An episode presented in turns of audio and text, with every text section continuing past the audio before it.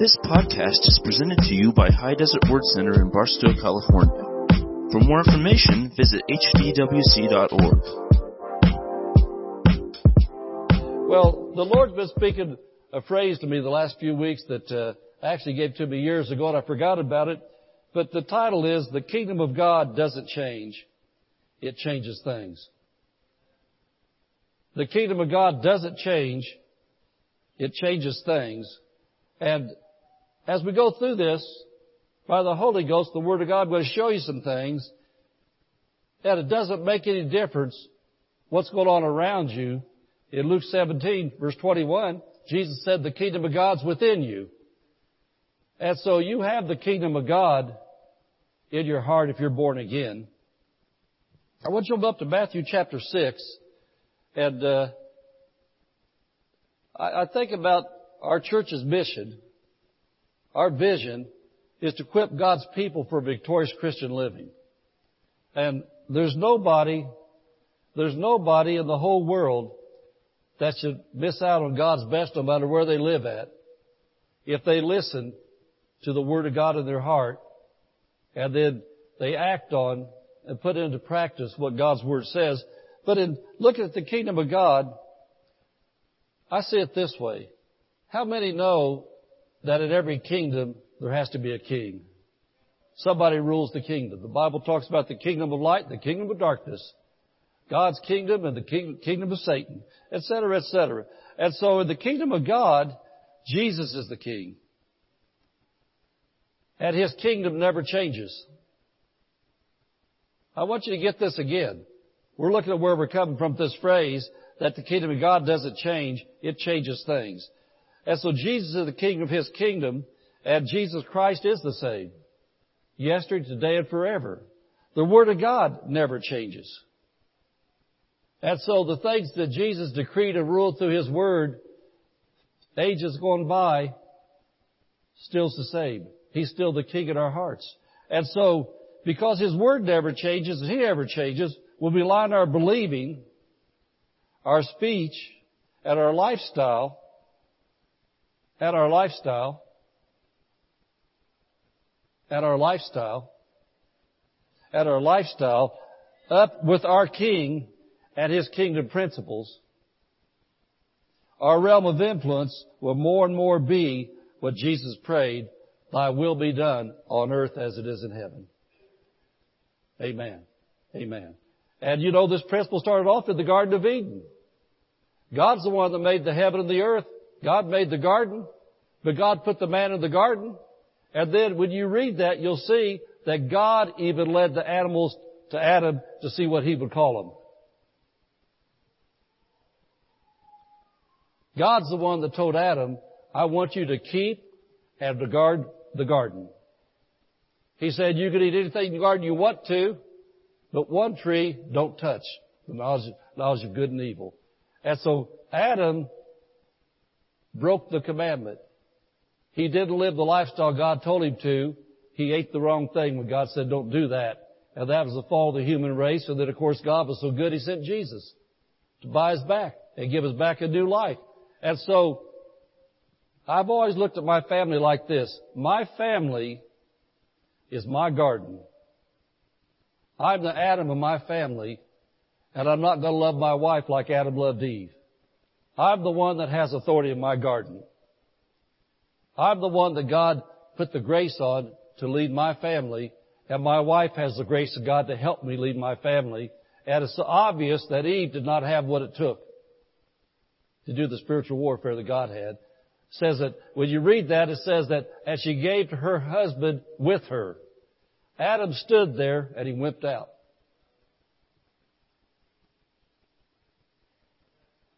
Amen.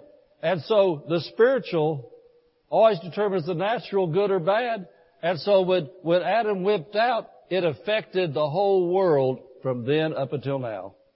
Because of what one man did, one man's decision. And of course, Jesus redeemed us so we could change our world. But the fact of the matter is, that what we decide to do with what we know to do from God's Word determines the quality of life our family will have. You know, I've said so many times since this pandemic and all these horrible things have happened for the last year that uh, I can preach the Word of God. Pastor Dave, we can preach, we can teach, we can lead. I cannot guarantee the safety or success for your family because I don't know how you live. I don't know what you do, how serious you are with the Word of God you hear. I can guarantee the safety and success of my family because I know how I'm going to lead my family. I know what I'm going to do with the Word of God I hear. I know what we're going to say, how we're going to live, but nobody's looking but God. You know, that's one thing we have to get the revelation of. That no matter what goes on, Jesus said, God knows the number of every hair on your head. And, you know, I, the older I get, the more I think about how awesome God is, that every time a bird falls to the ground, Jesus said, your Father knows it. Jesus said, your Father feeds the birds. And so when I think about how awesome He is, why would we want to do things in private we wouldn't do in public? And so that's why I say, that's why I say I can't guarantee your success. I can put everything out there that I know from the Word of God. We can be the examples we know to live, but what you choose to do is your business. And so I know that one time, you know, like I said, when you get to be an older guy that's got a lot in you, things just come out because you want to help people. That's what we're all about. But I remember one, one time a few years ago, I can't even remember who the person was, but they told me, said, Pastor, you know what I like about this church? I've grown so much since I've been here. Said, you take the responsibility off of God and you put it on us. There's the God part and there's the man part. God's already written out everything that He said He'll do for you, but He tells you your part you've got to do. And you know, a lot of people, because of religious teaching, Brother Hagin, you say it this way, too many people have been religiously brainwashed instead of New Testament taught. Religiously brainwashed. That means that they've been told things by people that based upon their experiences in life about what they think was God, but it's not the Bible, and so they, they believe things that somebody's told them, but it's not Bible, so then when they hear the Bible, they don't know what to do with it.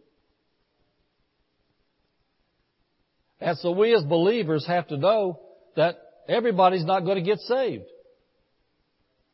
What do you do if John 3.16 said, God so loved the world that whosoever believeth, Romans chapter 10, whosoever shall call upon the name of the Lord shall be saved.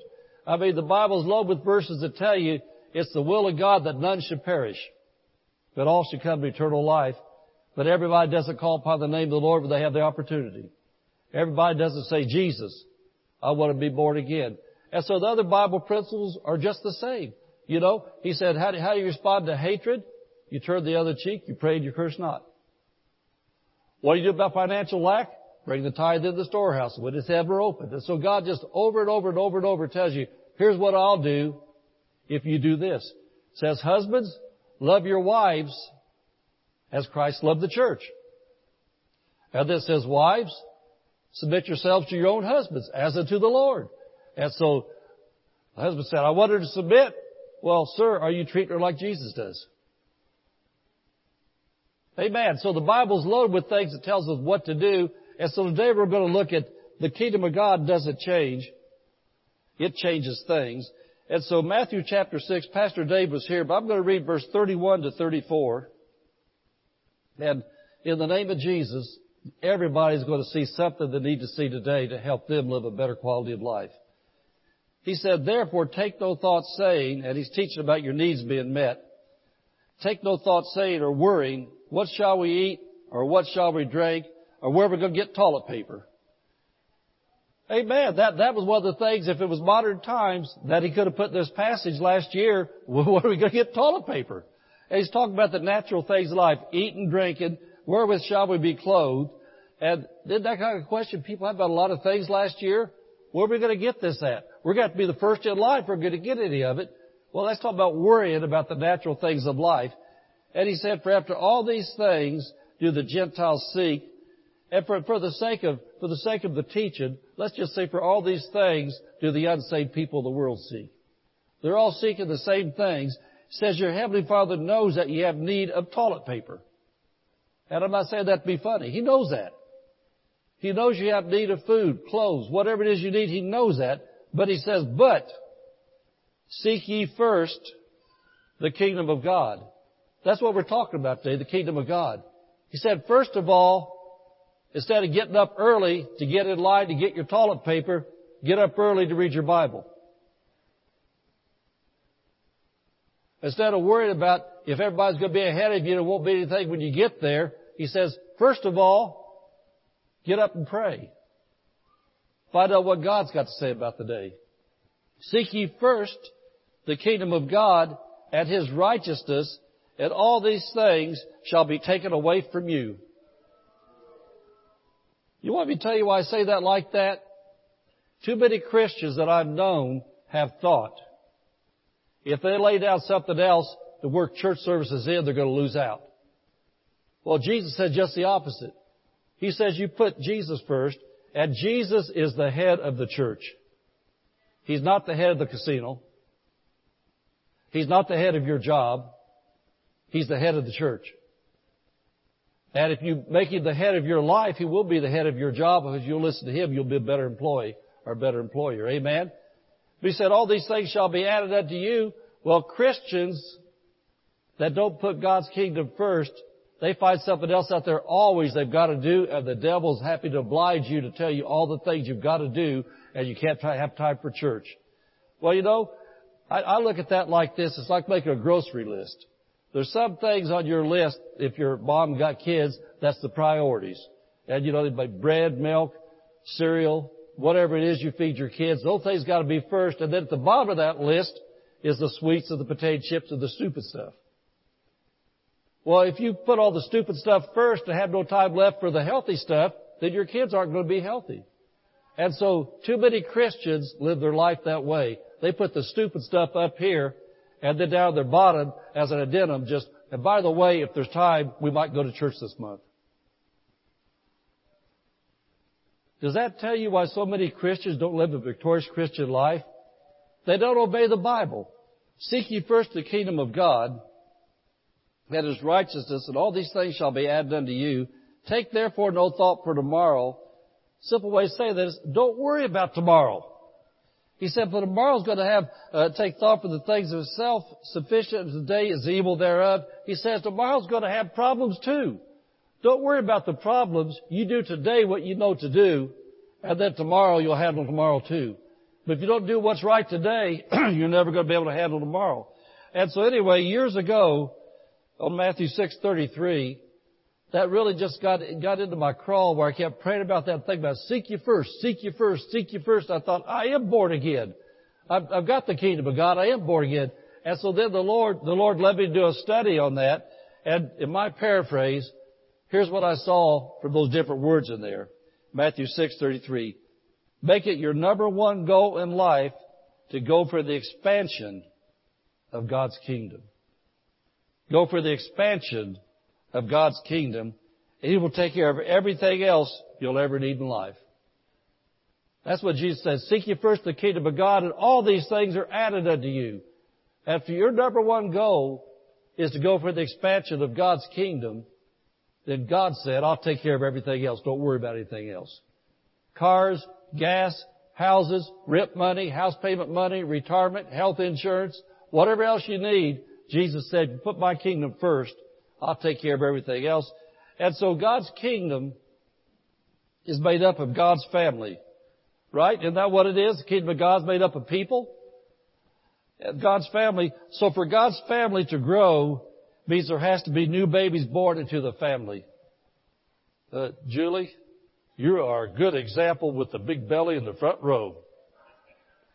The Samples kingdom is growing because the Samples family is growing.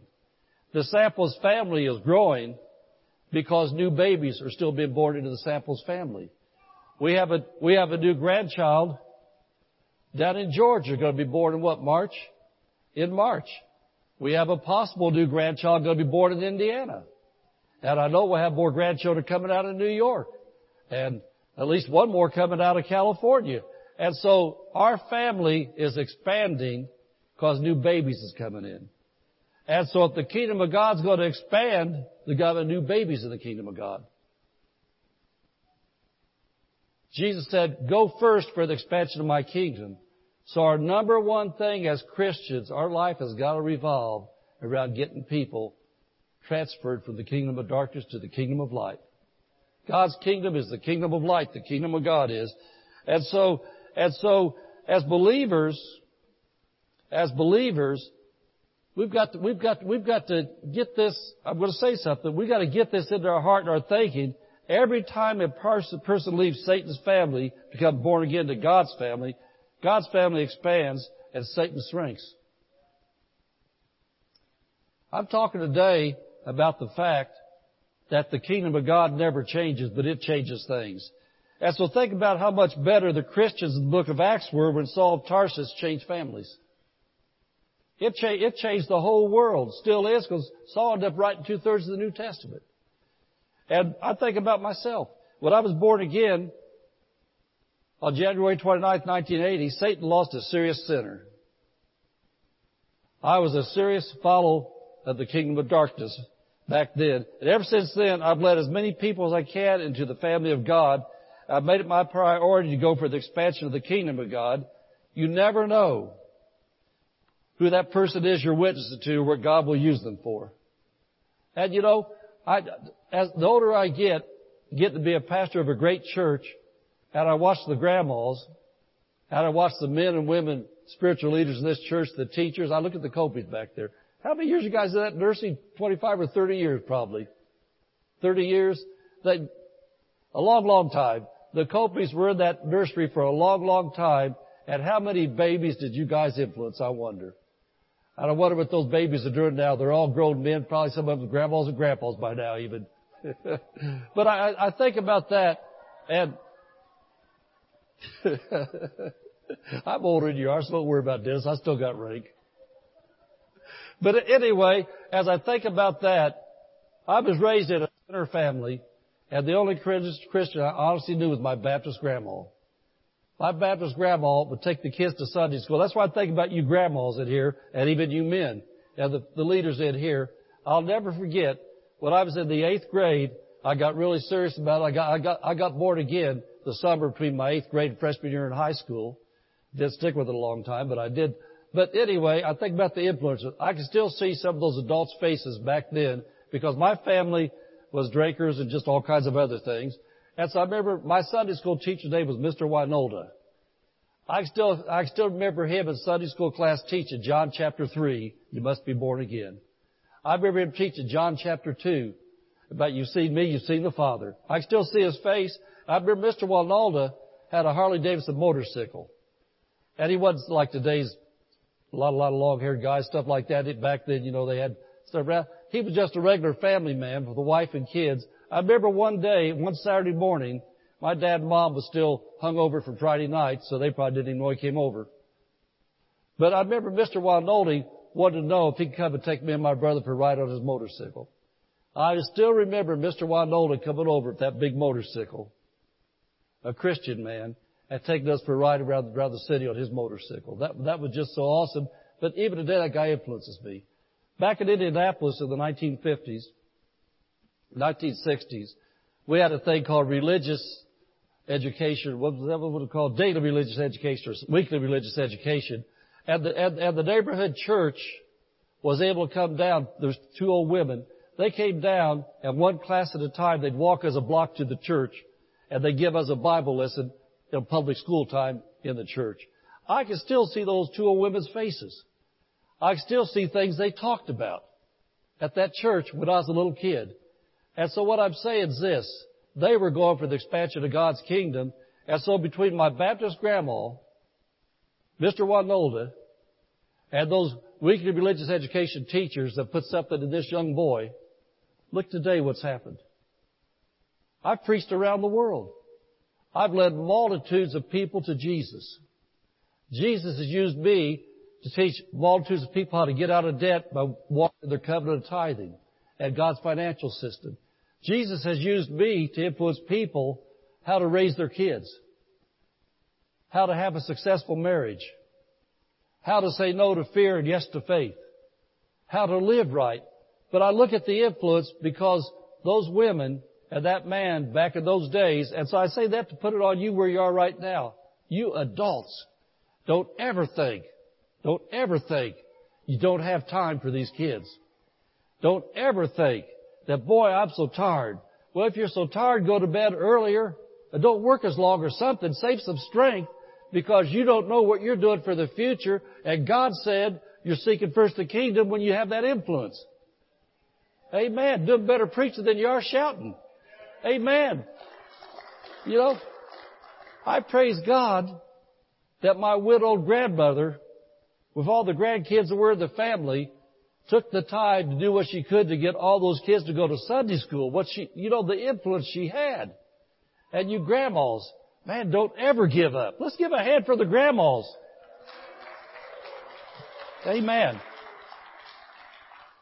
And so, Mrs. Pastor and I can relate to the times you're living in now. All you young parents, all, all, all the homeschooling you're doing, and all the shuffling around you're doing right now. We had a total of eight children. We had eight. And so for the first 11 years of marriage, I was a truck driver, and I preached a little as God opened the doors. Then in 1992, we pioneered a church and in 1993, I left trucking for the full-time ministry. And I'm saying that to say this, we are not just a couple of religious people They get up here because we're a couple of religious people and this is what we do. Nothing's changed in how I live or what I say since I was born again January 29, 1980. We are still doing the same thing we did when I was a truck driver. We're putting the kingdom of God first. Except now our life's more of a, a glass house where we're on, on display, where people look at us more than they did back then, but we haven't changed what we do. We're still doing exactly what we did before we were preachers. And so as a Christian truck driver and stay-at-home mom, we did what we do in full-time ministry. Our entire life and marriage has always revolved around going for the expansion of God's kingdom. And what am I doing? We're living in troubled times. But what has it not been troubled times? Except it's kind of amplified right now because we're in end times. And the Bible in the Old Testament, in the Gospels, in the epistles warned us about end times. Right before Christ comes back, it's told us lots of things are going to happen. And man, I don't want to highlight on those because you don't even have to read the Bible to see what's happening. Although the Bible told us thousands of years ago what was going to happen, it's actually happening now. But I want to tell you this. The kingdom of God hasn't changed. And if you will learn the principles of the kingdom we're talking about and put the kingdom principles first in your life, then the kingdom of God within you will change things around your house. Amen. And so our children never got neglected. We always, before we were pastors and after we were pastors, lived Matthew 6:33. And we included them in everything we did. And they got to grow up and join sports, computers, and games that were available 30 some years ago. How many know that I say this with total love and respect? My son Josh is our computer geek. He's the guy. I remember that started back back in the uh, probably, I guess maybe early 90s, probably probably the early 90s. We were down at Sears and Roebuck in Indianapolis buying Christmas stuff, and I saw that they had these new things out called Sega. And I remember we saw the way Josh liked to do things like that, so we thought, well, we get some of this Sega stuff. Man, I got so tired of hearing that. Sega! And then they, and then, and, and then they had Muhammad Ali on there, some boxing game they played. Every time I walk through the room, I hear, I'm so pretty, I'm so pretty, bam, bam, bam. But anyway, anyway, we got things, and I'm so glad we were able to step into this new computer age. And Josh was able to start doing those, and David, and, and the kids got to start doing those things. Look at it now, what it's done for the ministry of Jesus Christ. But what I'm saying is this. We were fanatics and didn't hurt our kids. It helped our kids. What's a fanatic? Well, the first word in fanatic is F-A-N, fan. How many here, you don't even have to raise your hand, have ever been a sports fan of any kind a fanatic? You know, I saw I saw Jesse Montenegro today wearing his Dodgers shirt. I know that Jesse Jesse's a Dodgers Dodgers fanatic. There's nothing wrong with that. He's a Dodgers fan, and people know he's a fanatic. And then we got people that are that are football fanatics. We got people that are basketball fanatics. Well, that's all a Christian fanatic is. They're a fan of Jesus Christ. If you're a fan of Jesus Christ, why can't you wear the Dodgers shirts like he wears, except they're Jesus shirts? And a lot of you do. Why can't you hoop and holler when we have your main event, which is church? You go to the Dodgers games, you go to the Pacers games, or the, what's that Los Angeles basketball team? I don't, don't even follow sports. What are they called? Lakers. You go, you go to those sports games, man, they get so loud and rowdy and they stump and they shout and they whistle and they holler and they sing. And I know when I, baseball's about the only sport I ever watch. I, I see those baseball, modern baseball games, they get all kinds of paint on them now, man. They paint them up to look really weird and strange. And if you're going to be a Jesus fanatic, why don't you be enough fanatic that the world knows it? Amen. Amen. And you know, I think about that, that we were fanatics in the way we've lived, and our children did not get hurt for it. Well, aren't you afraid you're going to warp the little minds by being at church all the time? Well, your little kids' minds are warped, man. They're on drugs, they're thugs, they fight, they steal, they go to jail, they're depressed, and all the things that happen. I think that's the warped minds. My kids' minds have been renewed to the Word of God. My grandchildren's minds are renewed to the Word of God. They're fans for Jesus. And I think about, I think about something that I, I don't know if anybody in this church does this, but we made sure we never did it.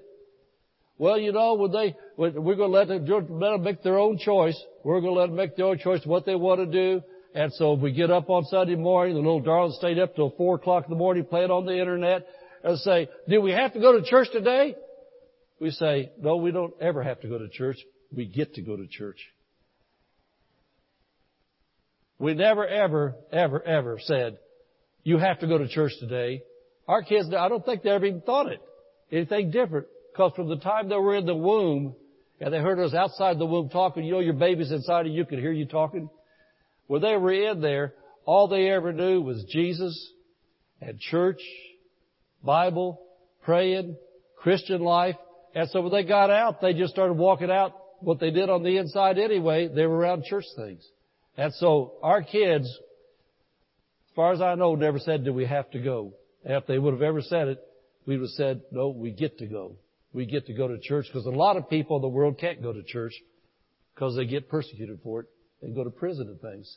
And so anyway, I'm just telling you parents, like I said, I can show you how to make the cake. You have to do the things exactly how we did. That was our icing on the cake. That's how we lived it. That's how we talked it. That's what we said. But you've got to have the basic ingredients. You leave anything out, then just think about the chocolate cake in Ukraine. Man, that thing looks pretty, but ooh, what is this, cardboard? You gotta have the ingredients. You gotta be a church person, a serious church person. You gotta be a tither. You gotta serve. And all these things, if you want a good cake, that's gonna be tasty that people like. Amen. And so I, I want you to look at Matthew 24 verse 35. Matthew 24 verse 35. We're talking about the kingdom of God never changes, but it changes things. Matthew 24:35 it's really a great end times chapter. Jesus tells us about things in the last days. But he gets up to 35 when he's telling you about the last days. And he says this. I'm watching for the screen to change. He says this, Heaven and earth shall pass away, but my words shall not pass away. He said, Heaven and earth shall pass away, but my words shall not pass away. And so the same Bible that gave Mrs. Pastor and I faith to overcome many hard times and trials 30, 40 years ago is the same Bible we're teaching you today. And you know, I, I think about, I was talking to somebody a couple of days ago about times we went through. Back in the early 1980s, Teamsters Trucking, I was a Teamsters truck driver, took a real hit to where a lot of truck driving jobs got lost and they were hard to get. And I remember one year in particular, We got our Social Security statement back in W-2 things, things like that. For that year, and that would have been about 19, probably about 1985. So at that time we had about, uh, probably five kids, didn't have eight yet. My income that year, for the whole year, was $6,500. And the first 10% went to God for a tithe. My ex-wife got the first $100 off of that.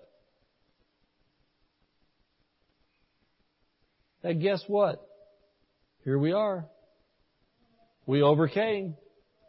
We never compromised the tithe one time. God got the tithe. He got 10% every week. Every week God got 10%. My ex-wife, she got probably 30, 40%. And I'm not saying that mean or vindictive. That's just the way it was. That was a fact. We had to live with it. Did that. But my family lived because we sought the kingdom of God first, and all these things ran added unto us. Amen. I'm just telling you how it works. The same Bible, these words don't change. Heaven and earth pass away, but my words will never pass away. The Word of God will never change. And so, you know, think about this. I just want to give you a challenge. I made the choice years ago and we went through so many things. I want to tell you what, people that become officers in the army of God have been in the trenches, first of all, the front lines. We've overcome a lot of battles. We've lost some. We've won some. But we've learned what to do better and better and better. And so, I learned a long time ago the integrity of God's Word, that if God's Word in multiple places promised me something that God wanted me to have, wanted me to do. That's why we hold it up so I can have, I can do, I, I am who He says I am. I learned that if God says, for example, tither, He says, the windows of heaven are opened on tithers, I rebuke the devourer. Well, I've learned if I was going through a crisis, and on this end, it didn't look like it was working, I know the kingdom of God doesn't change. His word doesn't change. Jesus is the same. Yesterday and forever. I would always look up to heaven. I'd say, Father, I know, here's what you say, here's what's happening, and I know there's never a problem on your end because you're not going to change. So if there's a problem, it has to be on my end, and I've got to change. So Lord, what do I need to do or not do so this come to pass in my life? You said the windows of heaven are open on me as a tither. You rebuke the devourer. But obviously, there's something somewhere blocking off what you want to do. And so God changes not. And so He tells us in Romans chapter 12 verse 2 to be not conformed to the world, be transformed by renewing of our mind. In Isaiah 55, He says, my thoughts are not your thoughts. My ways are not your ways. He said, my thoughts are higher, my ways are higher. And so I've got to change my way of thinking to line up with the Word of God and my way of living to line up with the Word of God. And when I do, the kingdom of God within me will allow God to open the windows of heaven like He said He would. We'll allow God to rebuke the devourer like He said He would. And so the whole bottom line what I just said is this.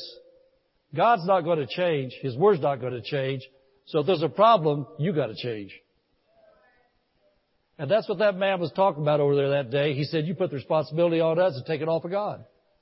Well, that's true. God wants you blessed. So if you're not blessed, it's not because God doesn't like you. He loves everybody just the same. He has no favorites. We're all favorites. You know, matter of fact, I'll tell you something that I think is kind of, kind of cute, but it's real. If you've been around a while, you've read the Old Testament, they fought the Amalekites and the, all the different ites and different ites and all the different Jebusites and Goophyites and all those people, which we still fight them today, I guess. But anyway, all those ites there, uh, Pastor Morris Mott was preaching our church one time made this statement. He said, well, you got the Jebusites and you got the Amalekites. He said, I'm a favorite. And so I'm an ite too. I'm one of God's favorites.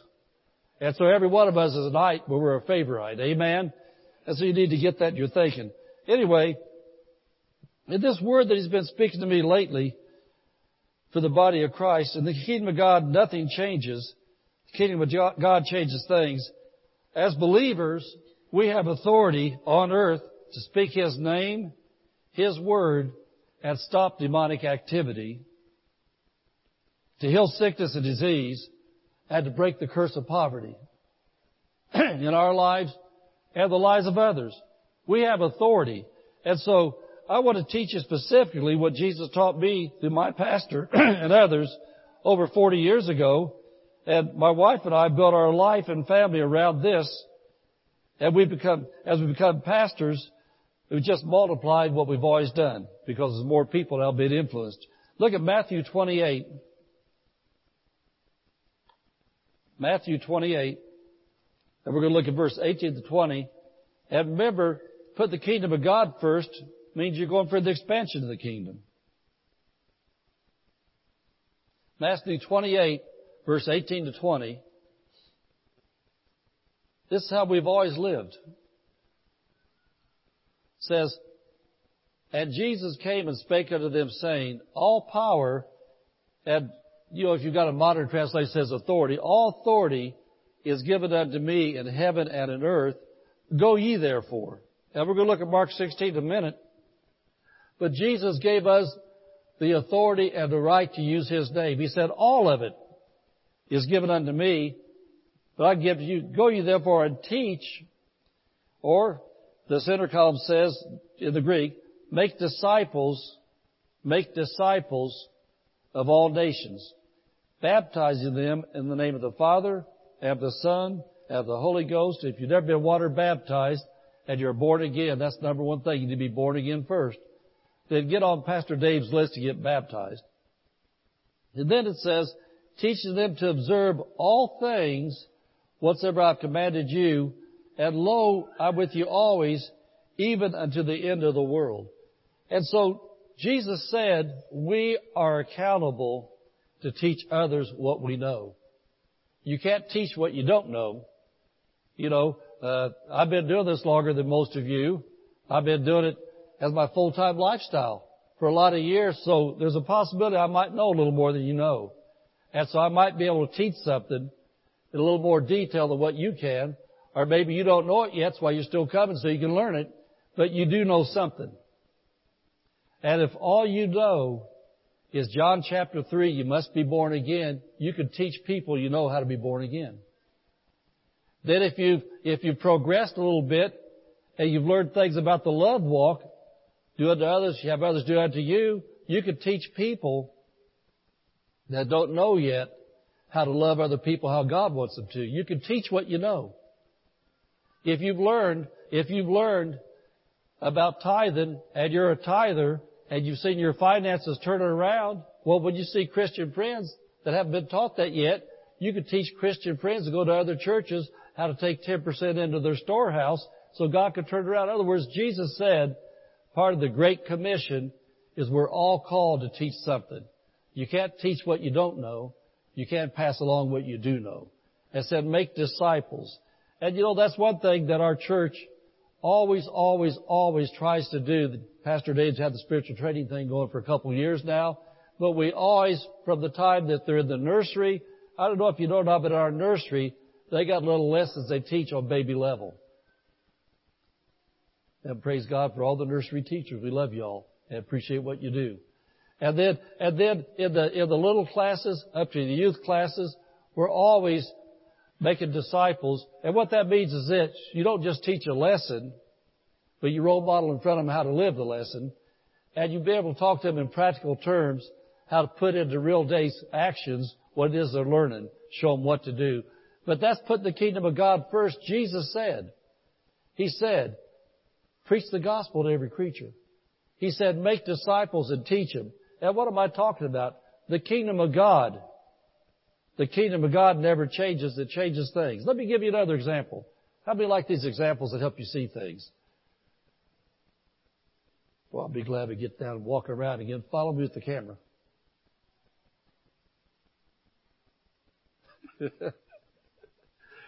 get, get an example of this. I saw, I saw this fresh this morning. The primary way the primary way that the kingdom of God changes things in this natural world is through people. In my family, the Samples family, we didn't have a really good history of really good moral people in a lot of areas. I don't want to say a whole lot because I pray for my family that don't know Jesus yet be watching things on the internet now. So if they're watching, I'm not bad about the Samples family. I can talk about one Samples though. I can talk about this Saul of Tarsus. I was on the wrong road. I was on the only road I knew. And so, on the road I was on, living for the devil and not for Jesus, when I got born again and my life changed, then the kingdom of God in me has changed the world around me. I, at one point in time, uh, I had a brother. I've still got brothers. Got one's in heaven, but I had one of my brothers particularly, and I just said again, my family wasn't Christian family. My family did a lot of not nice things. One time my brother was in a shotgun knife fight. This was what, 35 years ago? Shotgun knife fight. We lived probably 60 miles away at least. And so I got a call from somebody, said so and so was in the hospital down at such a place, and said he got, he got, he got stabbed in the stomach. And so, I don't know how many hours it was before we got down to that hospital. We got down there and went to the hospital. They just had him laying in a thing in a room there, no doctor working on him or anything. And said, we come to see so I'm his brother. And I wasn't a preacher yet. And so we walked into that room there and he was laying there and the doctors just said there's nothing we can do for him, so we're just waiting for him to die. And so we walked in and we laid hands on him who had his insides all cut up with a knife. The other guy was shooting half a shotgun. And they had the knives and whatever anyway. Through, anyway, between all the shotguns and the knives, he got cut up bad. We laid hands on him in the name of Jesus. He came out of there. After one week, he's back in construction, building houses up on the things like that because Jesus healed him. If I had not received Jesus, and had the kingdom of God in me, had the anointing of God in me, instead of me taking anointed hands into that hospital lay on him, I might have taken some mean hands and got guns and knives and went out the other way. You see how the kingdom of God changes things. You know, you, when you get into strife on your job and in your families because somebody got the message of truth to you and you got born again, I've seen jobs that I had, whole jobs changed because I was there. I'd have multitude of people bad mouthing the owners of the companies, the bosses of the companies, and everybody else. And I'd just quietly sit back and just go, Thank you, Jesus. You said you bless all the work of my hand. this is where I'm at, Lord. I've got a family. I'm a tither. You told me bring the tithe into the storehouse. I'd have open windows of heaven. Lord, you said the steps of a good man are ordered by the Lord. I'm on this job. And if I was on the job as a sinner, I would have jumped in. And I would have said, those mean owners, they're 200 miles away. They can't run this company. They don't know what's going on. I would have said, well, these mean bosses, they don't care about anybody but themselves. I would have started talking about how evil the company was. But instead, because of the kingdom of God in me, it changed things. I remember that first company I was at after I was born again. They were supposed to lay off everybody and go out and go out of business with truck who was having rough times. I was number 12 on seniority list.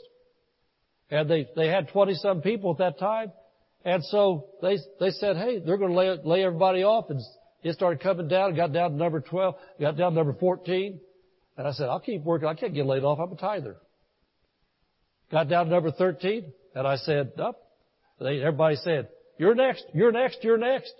Got down to number 12, and all of a sudden the company from down in Tennessee that owned us up in Indianapolis decided they wanted to increase where we were and reroute freight to come through ours and call us a hub instead of just a terminal.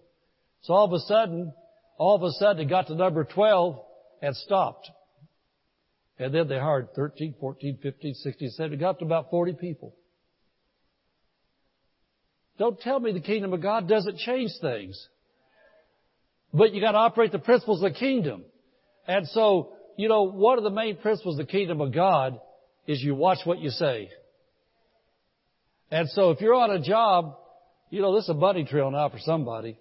If you're on a job, quit being a whiner. Start being a winner. If you want your company to turn around, if you're living for Jesus, God will use you to change that company. Amen. And you want me to tell you something else too that'll help you then for what we're talking about? If we're talking about this, going for the expansion of God's family, is where you put the kingdom of God first, then those wicked sinners, I don't know about you, I used to be one, but those wicked sinners you work with are so evil that maybe you ought to start praying for them and loving them instead of getting mad at them. I don't know about you, I know about me. At one point in time, I was a pretty rotten guy to be around on the job. And I'll tell you what, there was one guy that was so afraid of me, he carried two guns. He carried a shoulder holster, and had one in his boot. That's a true story. Then there's another guy I was witness to one time, come find out he was a Christian, but he was a closet Christian. And I said, true story. And, uh, and I said to him one day, by the time I left that job, I'd led over 50% of the people in the office and on the dock to the Lord. I mean, I, I, I was a fanatic, still am. But anyway, I led a guy to the Lord out there one day, and I come and said, well, how did you, how, how you know he's saved? Did you water baptize him? I said, there's no water on the dock. I said, Jesus said, you call upon the name of the Lord, you shall be saved. I led him through a prayer of salvation. Now we'll get him to church and get him baptized. And then I said, by the way then, I said, how come you never witnessed to me? And the guy said, oh, I was afraid of you. I didn't think you could be saved. And I said, well, I wasn't as bad as Saul. I said, I never killed any Christians. Saul of Tarsus killed Christians. I didn't kill anybody. So what I'm saying is this. Don't you be afraid of how mean they look. The meaner they are, the harder they fall. And when they fall, if somebody's there with Jesus, they'll get back up, and then instead of being your enemy, they'll be your friend.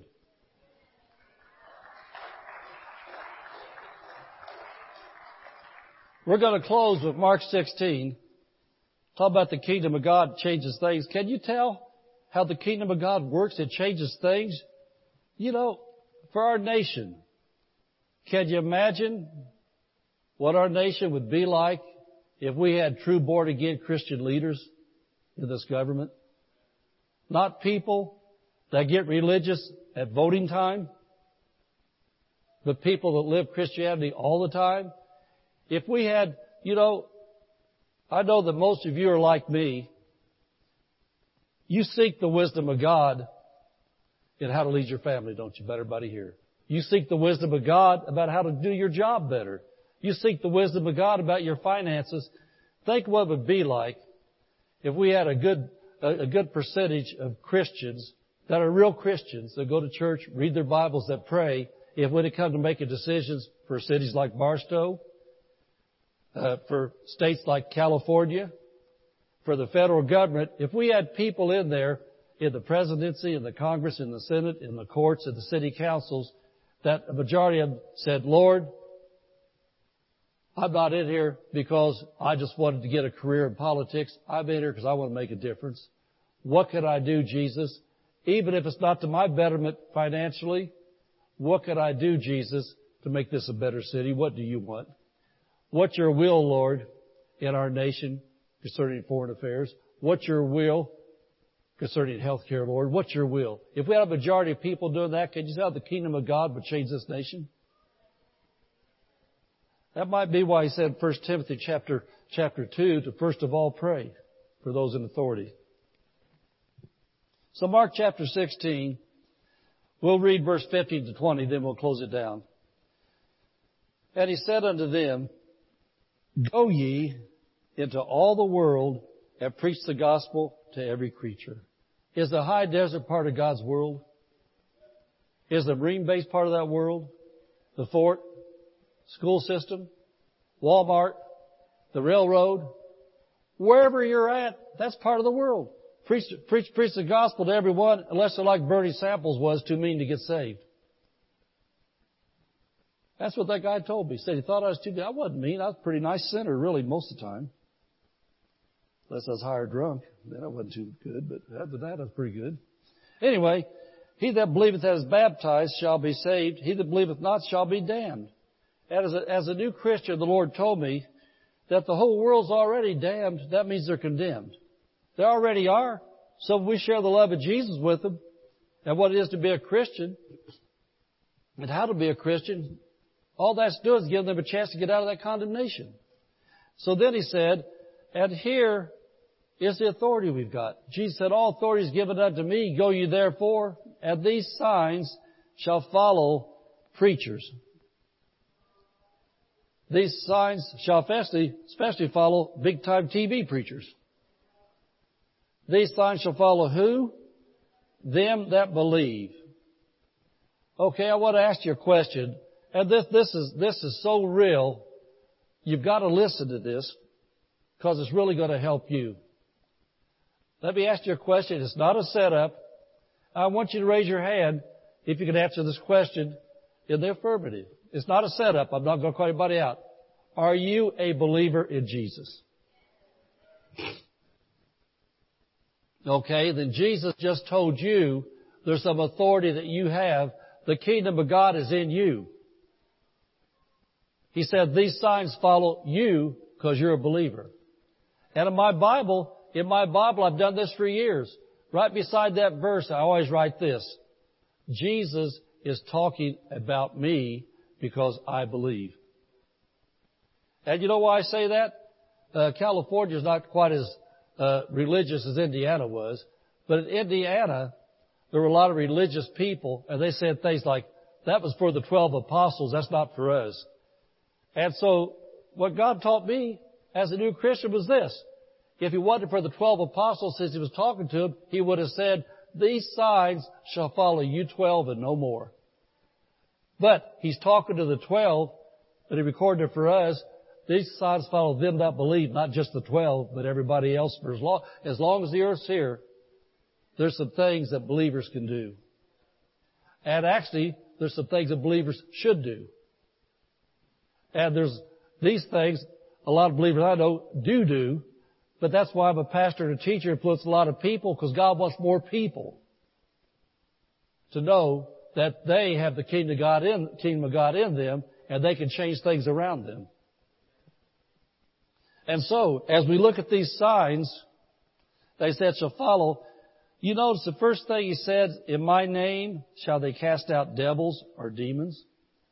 In my name. How many want another story? Amen. You're not going to sleep, are you? Well, as I said, I got, I got the old man anointing on me now. I've been around a while. I got my stories. You know, you hear these other old preacher stories. I got mine. I was not always a preacher up here. I used to be a, tr- a preacher that drove 18 wheelers. I was a preacher that worked on truck docks. And I remember as a young Christian, I learned these verses and I had authority. And in my little truck dock world, the little dock I worked at, we had a little bitty break room. And we had about four tables there, I think, little bitty round tables with chairs around them. At break time, we took our breaks. And other trucking companies sent things over to our dock and we transferred it from their trailers to our trailers to send it to places. And we had this one guy that, man, this guy was a cussing machine. Man, I thought I could cuss, and I could. I'm a pretty good cusser. But have you ever been around somebody that every, every other word is the blank word? Blank this, blank that, and they, they cuss easier than they breathe. They can't open their mouth. Every other word they're saying really foul cuss words in front of women, kids, anybody, and they just cuss so much they don't even realize it. Well, on my Teamster job, they really live by the contract I got two breaks on a 12 hour, on an 8 hour shift on the dock. I got to take a 10 minute break. Then later on had a 30 minute lunch, then another 10 minute break. And so it was really hot outside and humid. And we, they had the air conditioner cranked up good in there. So I got to come off that hot, sweaty dock for a few minutes. I wasn't flouting my religion because I wasn't religious. I was a disciple. And so I had a little New Testament Bible I carried in my pocket. And so for that 10 minute break, I sit down at my table and everybody else is doing all their stuff they do. And all I do is sit there by myself, mind my own business, reading my Bible, just what, read my Bible a little bit, eat a sandwich or something, and drink something. And man, here comes Mr. Cussin Fit. Comes walking through the door, and just yakety yakety yak the cussing. I could put up with all the talking, but man, it's kind of hard to read the Bible to hear that one word that you don't want to hear all the time. And just every other word that.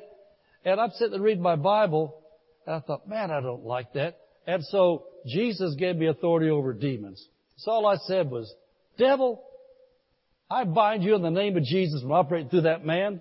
This is my room. I'm in here.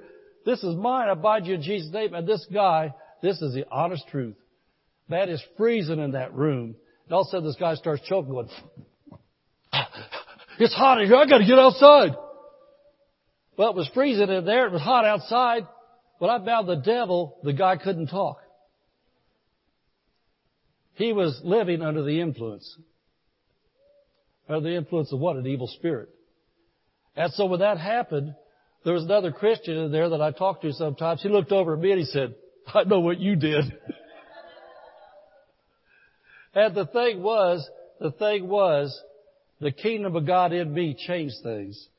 And so that man got out of the room and just a normal quiet room come in, people talking and doing their thing like that. But you've got to understand there's people around you, they're not demon possessed, but they're influenced. There's demon spirits everywhere. Matter of fact, Jesus called, called, called Satan Beelzebub, and you look that up, that means Lord of the Flies. And so demon spirits are around like little flies. And you know, I'm not speaking spooky stuff. I'm preaching the Bible. Now we're the ones. Jesus said, you shall cast out demons. And so sometimes people are possessed, and you gotta get a little deeper. But a lot of times, if there's things going on, somebody walks up to you for no reason. Betty goes in the Marine base. Walks up to you and says, Betty, you know what? I think you're the ugliest lady in this whole base. I don't like anything about you. I think you're stupid. I think you're dumb. And just yesterday, that person was her best friend. Well, somehow or another, that woman entertained a demon to get into her head. And so, best thing Betty can do, just say, well, you're entitled to your own opinion. Turn around and say, Satan, I bind you in Jesus' name. And that woman's to come back and say, I don't know why I said that. I don't know what got into me. And you just grin say, it didn't get into you, it got on you, and you yielded to it, but I took authority over it. So you cast out demons. It says, speak with new tongues. We do that. Uh, they shall take up serpents and they drink any deadly thing. It shall not hurt them. They shall lay hands on the sick and they shall recover. And so the kingdom changes things. We as believers, in the name of Jesus, lay hands on the sick and they shall recover. I want to tell you something. I just want to give you another challenge. If you've been coming to this church very long, you know this. I want to ask you to stop and look back at the last week or two. Has there been any time in your life that you got attacked with some kind of sickness, pain or something? Somebody in your family or friend? And the first thing you offered was aspirin or Tylenol or told about some medication you were on and it was the first thing you said, let me lay hands on you. Let's quit being so carnal. Let's start putting first things first. Let's start getting the hands out again. Let's start doing some laying on of hands. And then, if you want to tell your favorite doctor, your favorite pill or other things, tell them. But first of all, first things first. Hands first, the other second. So then after had, the Lord spoke to them, He's received up into heaven, sat on the right hand of God, and they went forth and preached everywhere. And we're still preaching everywhere. Who's working with us? What's it say? The Lord working with them. Who's working with us? Lord, and what's He doing? Confirming the word with signs following. And so whatever, whatever it is that you're sharing from the Bible, if you're sharing from the Bible, it says that Jesus is right beside you, and Jesus is the one responsible for making it come to pass. You initiate the action, but he backs it up. Amen. Don't be afraid to tell them about him. Don't be afraid to, afraid to pray for them. Don't be afraid to speak the name of Jesus into their situation, and Jesus will back you up. The kingdom of God, it never changes. Amen. But the kingdom of God does change things, but we are the ones that are citizens of the kingdom, and we've got to do our part. Amen, amen, amen. Thank you for listening to this podcast. For more information, visit hdwc.org.